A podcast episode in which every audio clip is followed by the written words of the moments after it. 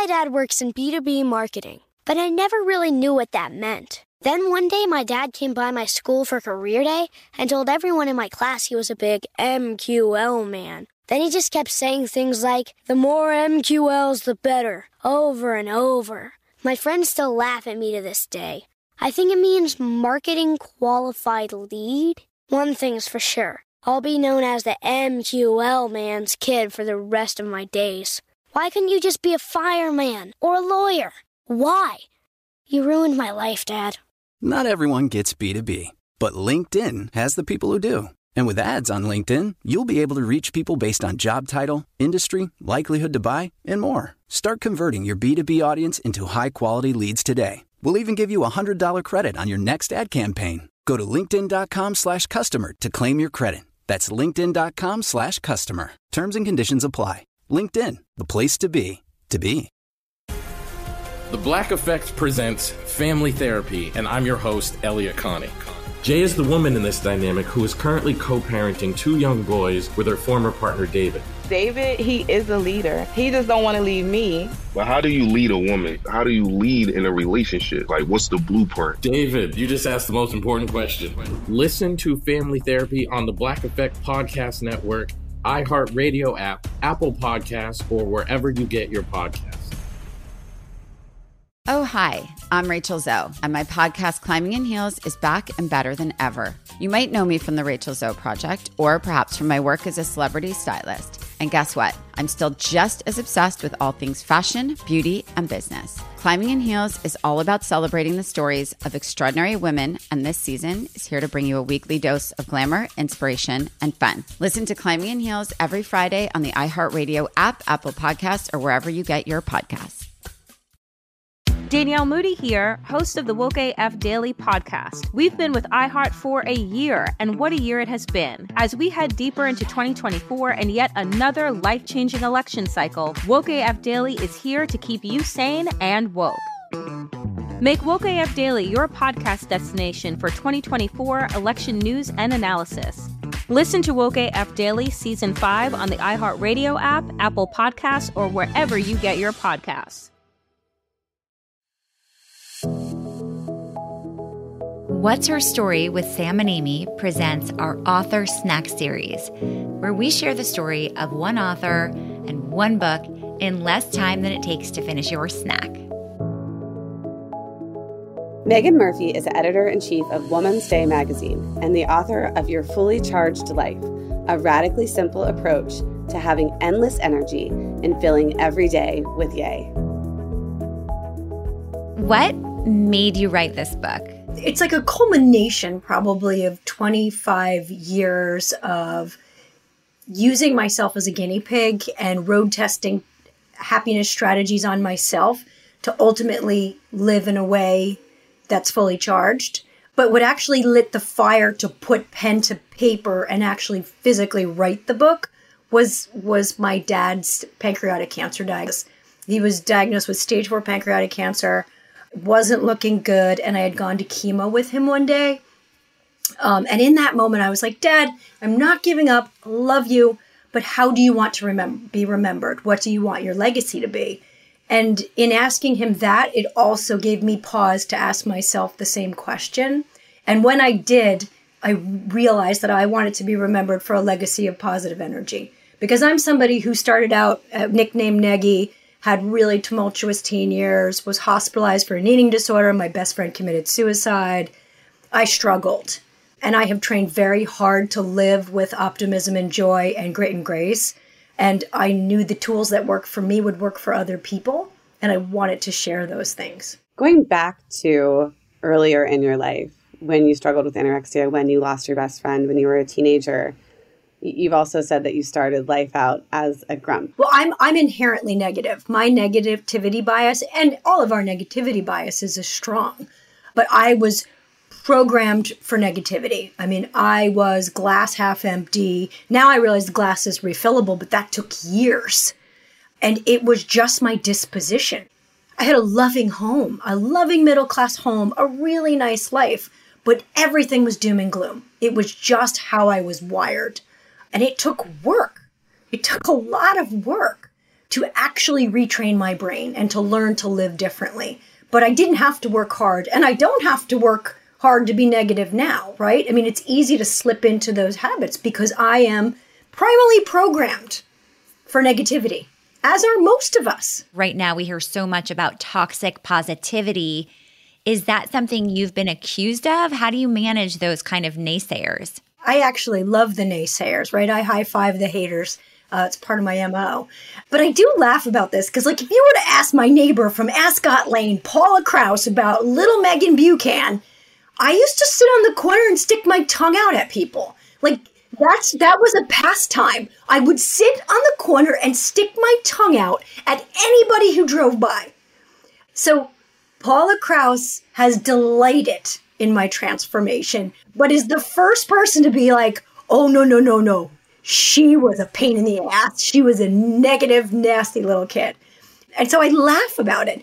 But I think the real distinction is, and it's, so important for people to understand, is toxic positivity only looks on the bright side. It's those BS platitudes like, don't worry, be happy, you know, good vibes only. The truth is, it's good vibes mostly. And, and it's having a toolkit to be able to rise the stuff that sucks because there's a lot of stuff that sucks. Absolutely recognize it, process it, but have a fully charged toolkit to handle it and then move onward. That's the difference. There are mornings when I wake up and I don't want to get out of bed. I'm really struggling, right? There's so much negativity being blasted at me. The difference now is I understand there are things I can do to move the happiness needle and I use those tools on a daily basis. I am absolutely not somebody who will ever like those platitudes kill me. Good vibes only is like the most disgusting phrase on the universe. Do not ignore those bad feelings. Express them, share them, get them out. But the key is onward. What is the most important tool to you. So it's interesting, and I, I love this because the the tools I love when readers are like, "This worked for me, that worked for me," because it's always surprising what works for other people, and you never really know what your secret sauce is going to be. I think one of the most important tools in my toolkit is gratitude. I believe having an attitude of gratitude, making a gratitude adjustment, is one of the keys to life if you found a truly grateful person, that person would be happy. There's no such thing as a miserable, grateful person because when you pause and appreciate the good in your life and the good in the world, you function differently. And so for me, it took me a while to actually adopt a gratitude practice because when I looked at those traditional methods of practicing gratitude, like I can't keep a gratitude journal. Like that is homework. I have three kids. I with math that's like carry the one. I do enough homework, right? Like I don't want anything that feels homeworky. And so I couldn't do it. And so I had to trick myself into adopting a gratitude practice and it was truly transformational for me. And it goes back to my dad's pancreatic cancer diagnosis. It was a very pivotal transitional moment in my life where again I was like I don't want to get out of bed. I know from the work of Dr. Martin Seligman and the PERMA theory of wellness that gratitude is something that if I can harness it, it's going to help me get out of bed and it's going to help me move through these really crappy times with grit and grace. And so I knew I had to adopt a gratitude practice, but I needed to hack it. I needed to, to fun filter it so that I would actually do it.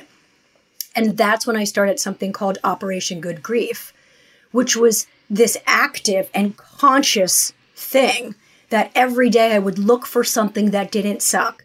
And when I say didn't suck, because that's how it started. Like, I really didn't want to get out of bed, and I had three little kids, and I knew I had to learn how to function. So it would be this process of like, what doesn't suck today? And it would be daffodils. Oh my God, the daffodils at the end of my little walk finally bloomed. Or it'd be a really killer workout tank that said, You're stronger than you think you are, that powered me through the day. I would take a picture of it. I would capture it. I would share it on social media because guess what? Sharing that, th- those good things, makes them even stickier. And I kept that up for two years, even after my dad passed. And I began to more automatically see good things, not just things that didn't suck, but good things. And what I was really doing at my core was practicing gratitude and developing a gratitude practice. And when I moved through the darkest parts of my grief, I reframed it a bit. I started calling it Finding the Yay, and I started creating a yay list every day. And it was, what makes me say yay today? And I would find five, ten, fifteen things because I was rewiring my brain for gratitude. And I adopted it with my kids. So when we sit at dinner every night, what made you say yay today? Before I tuck them in, got any more yays? Like, what were your yays today? And it's a fun, filtered, easy way to adopt a gratitude practice. And the scientific benefits of practicing gratitude, having a grateful heart, are undeniable. I mean, it's everything from managing stress um, to having better health outcomes, being more likely to exercise and eat right. I mean, gra- gratitude is legitimately the secret sauce. And I feel like we only talk about it at Thanksgiving, right? But like, gratitude is important. And I think it's the greatest tool in my toolkit. And I'm very proud and grateful to practice it with so much ease right now. What is the trick, obviously, in your own home? Like you have three kids, three different personalities, I imagine. When you see glimpses of Meaghan's childhood personality in any of them in terms of the negativity or the grumpiness, how do you manage that? It's interesting because I think my youngest son is totally a grump. So we do the okay, you can tell me something bad, but you have to tell me two good things first. And so he's still actively looking for good things to share with me because he knows he can't complain and he can't share the hassles until he at least gives me two good things. And so he's he's learned it, it's funny because I've seen this transformation. So he is still he's allowed to see the crap, but we're sandwiching it with the good stuff. And so he's actively finding that good stuff you know, and listen, my daughter rolls her eyes at me, but this has been the way they've grown up. So as much as she rolls her eyes at me, when I get a glimpse of her doing something with her friends where she's she's like, "Okay, well that makes me say yay," or she's she's doing uh, parroting or echoing a little bit about what we do at home, I'm like, "Ha ha." I don't point it out, but I'm like, "Yes, mom win." Do you do this with your friends? You know, it's funny my husband is like, there doesn't always have to be a life lesson. You don't always have to coach everybody. You don't always, you know, like have to have these deep and meaningful interactions. But I can't always help it. And I think the funny thing is, good energy is so contagious. And so I do approach life with so much optimism and joy that I bring that out of people naturally. It's not that we don't also have, you know, a cry session or a bitch fest, but but it always comes full circle where it's like, okay, but not everything sucks. Let's talk about your good hair day, right? And now, a quick break. My dad works in B2B marketing, but I never really knew what that meant. Then one day, my dad came by my school for career day and told everyone in my class he was a big MQL man. Then he just kept saying things like, the more MQLs, the better, over and over. My friends still laugh at me to this day. I think it means marketing qualified lead. One thing's for sure. I'll be known as the MQL man's kid for the rest of my days. Why couldn't you just be a fireman or a lawyer? Why? You ruined my life, Dad. Not everyone gets B2B, but LinkedIn has the people who do. And with ads on LinkedIn, you'll be able to reach people based on job title, industry, likelihood to buy, and more. Start converting your B2B audience into high quality leads today We'll even give you a $100 credit on your next ad campaign. Go to linkedin.com slash customer to claim your credit. That's linkedin.com slash customer. Terms and conditions apply. LinkedIn, the place to be, to be. This podcast is sponsored by Ramp. Are you the decision maker in your company? Consider this. For the first time in decades, there's a better option for a corporate card and spend management platform. Meet Ramp, the only corporate card and spend management system designed to help you spend less money so you can make more. Most corporate credit cards offer points as incentives, but those points amount to less than their worth in real cash value. Ramp's business cards offer you cash back, real money in your pocket. Plus, you control who spends what with each vendor. And Ramp's software collects and verifies receipts automatically, which means you'll stop wasteful spending and close your books in hours instead of days. Businesses that use Ramp add up to 5% to their bottom line the first year. If you're a decision maker, adding Ramp could be one of the best decisions you've ever made.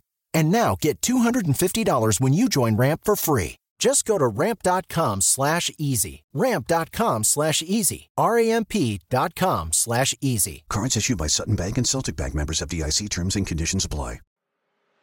I'm Elliott Connie, and this is Family Therapy. My best hopes. I guess identify the life that I want and, and work towards it. I never seen a man take care of my mother the way she needed to be taken care of. I get the impression that you don't feel like you've done everything right as a father. Is that true? That's true. And I'm not offended by that. Thank you for, for going through those things and thank you for overcoming them. Wow. Thank God for the deliverance. Every time I have like one of our sessions, our sessions be positive. It just keeps me going. I feel like my focus is redirected in a, in a different aspect of my life now. So, how'd we do today? We did good. The Black Effect presents Family Therapy. Listen now on the Black Effect Podcast Network, iHeartRadio app, Apple Podcasts, or wherever you get your podcasts. Danielle Moody here, host of the Woke AF Daily podcast. We've been with iHeart's Outspoken Network for a year, and what a year it has been. Every weekday, I navigate our rapidly changing world alongside our series of fabulous expert guests. As we head deeper into 2024 and yet another life changing election cycle, Woke AF Daily is here to keep you sane and woke. Woke not just to the latest headlines, but also to the collective power we all have. Woke to the need to build community with those around us. Woke to how to avoid burnout, and woke to the ways we can all find joy in the madness.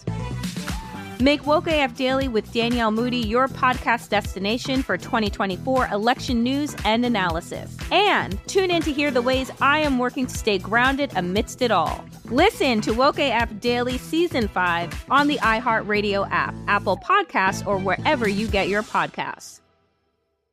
Did your husband know you before the transformation or only post transformation? No, so my husband is my brother's best friend.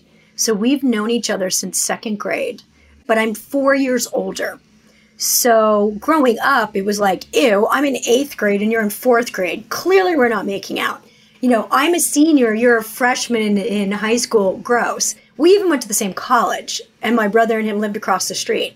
We didn't get together, and I had set him up. Like, I would, he's the best guy. I would try to, like, find him a date.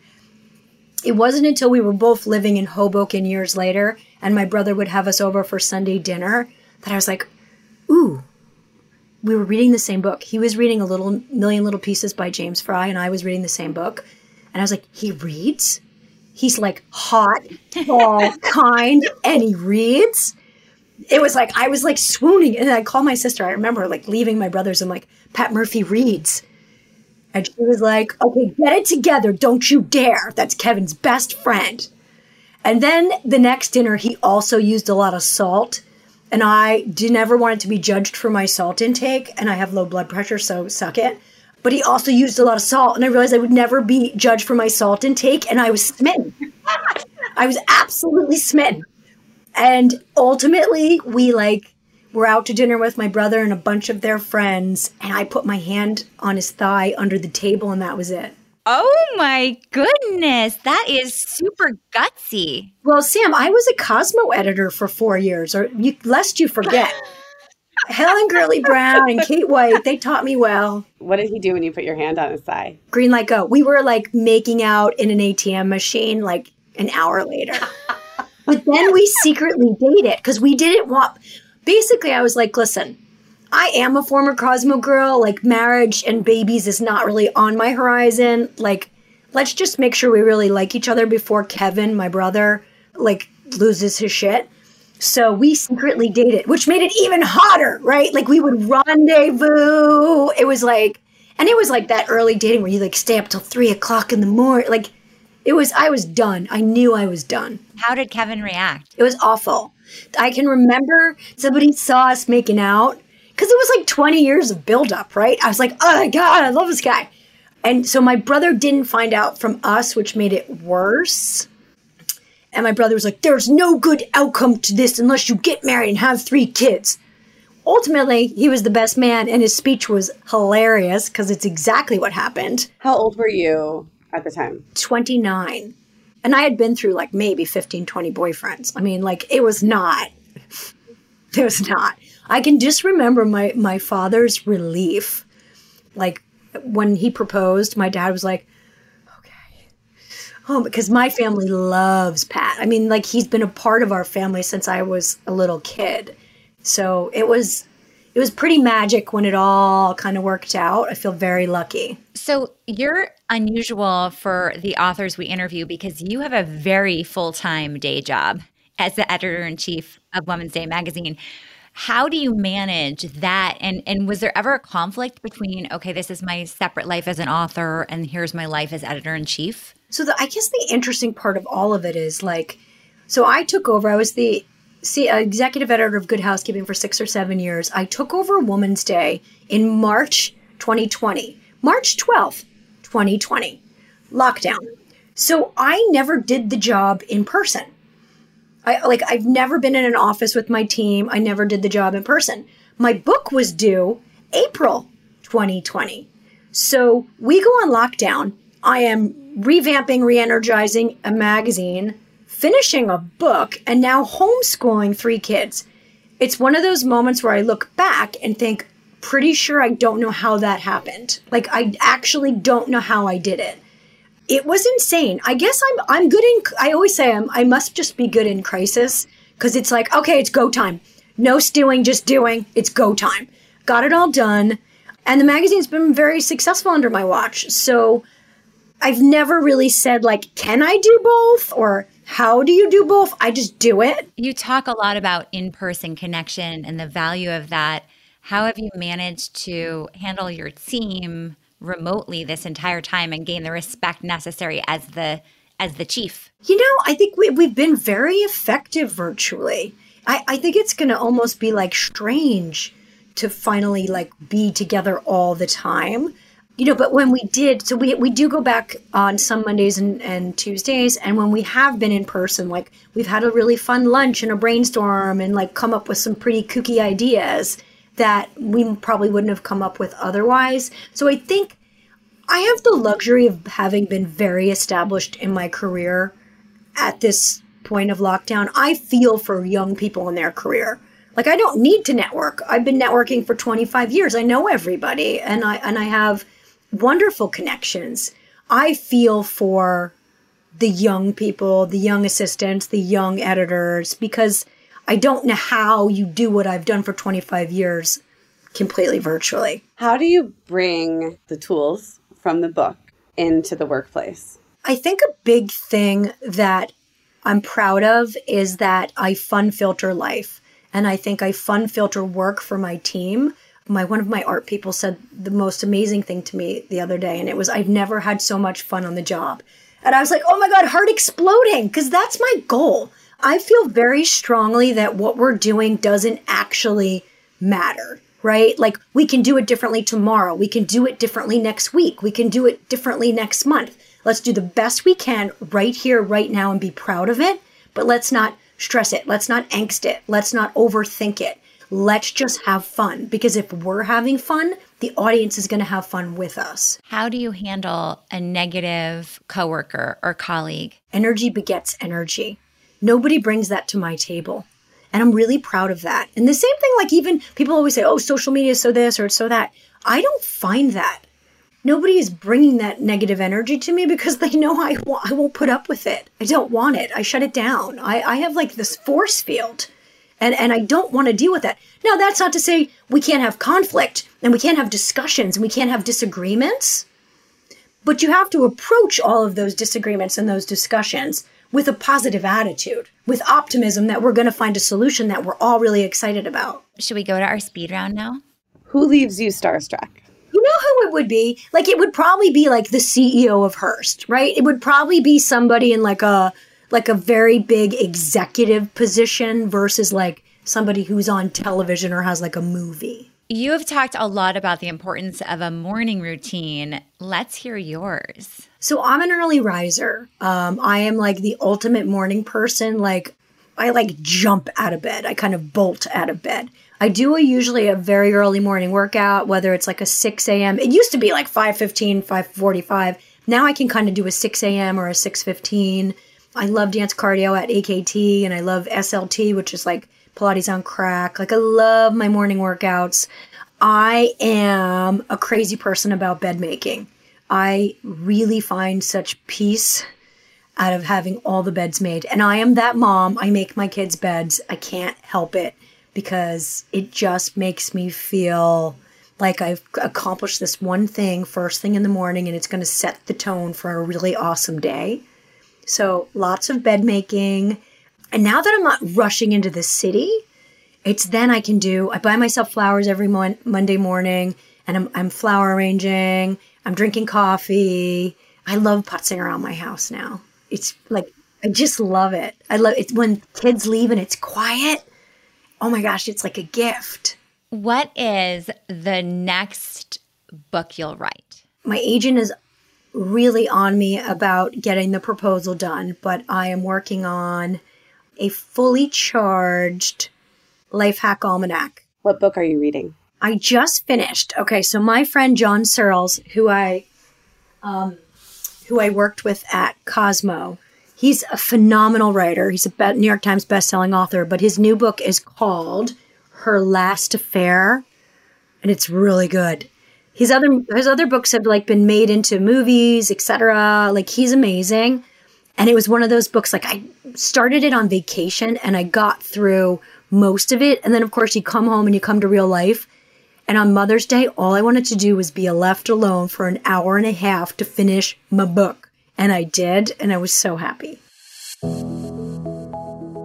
Amy, did I catch a slight eye roll with the word yay? So you did, but I have to say something. There's such a positivity around the way that Meaghan described it that have overcome my hesitation of the word yay. And, and like it's, it's a, well, but here's the thing: it's a really simple thing to be like, "What is your yay?" right? Like, what are yay things that happened to you today? And it's something that you can use with your kids, right? Like, it's just quick and it's good and it's easy. And I should stop being snobby about it. You know, what I love about Meaghan is like, I, I share a very similar philosophy with her in the sense that, like, she's not Pollyanna ish. She's not saying there are no bad moments. She's not saying everything is going to always be great she's very realistic about it and it's like things will mostly be good so like let's focus on those things and let's have gratitude so I really appreciate a lot of what she said. The way Meaghan and I first met was um, when Good Housekeeping hosted my book party, which was six years ago. She was an editor there, and she just stood out to me then. She just had a spark to her. And in reading her book, there's so much more depth to her than I even ever understood. I could never fathom Meaghan being a grumpy person. It's wild. And also, you know, it, it reading about her teen years and what a struggle they were, it makes you realize that like, you know, everything is is changeable. Uh, you can always change the course of your life or your mindset or your circumstances. And I really recommend reading the book. If you enjoy What's Her Story with Sam and Amy, please do leave a review wherever you get your podcasts. And do let us know what you think of the Author Snack series by commenting on Instagram at What's Her Story Podcast.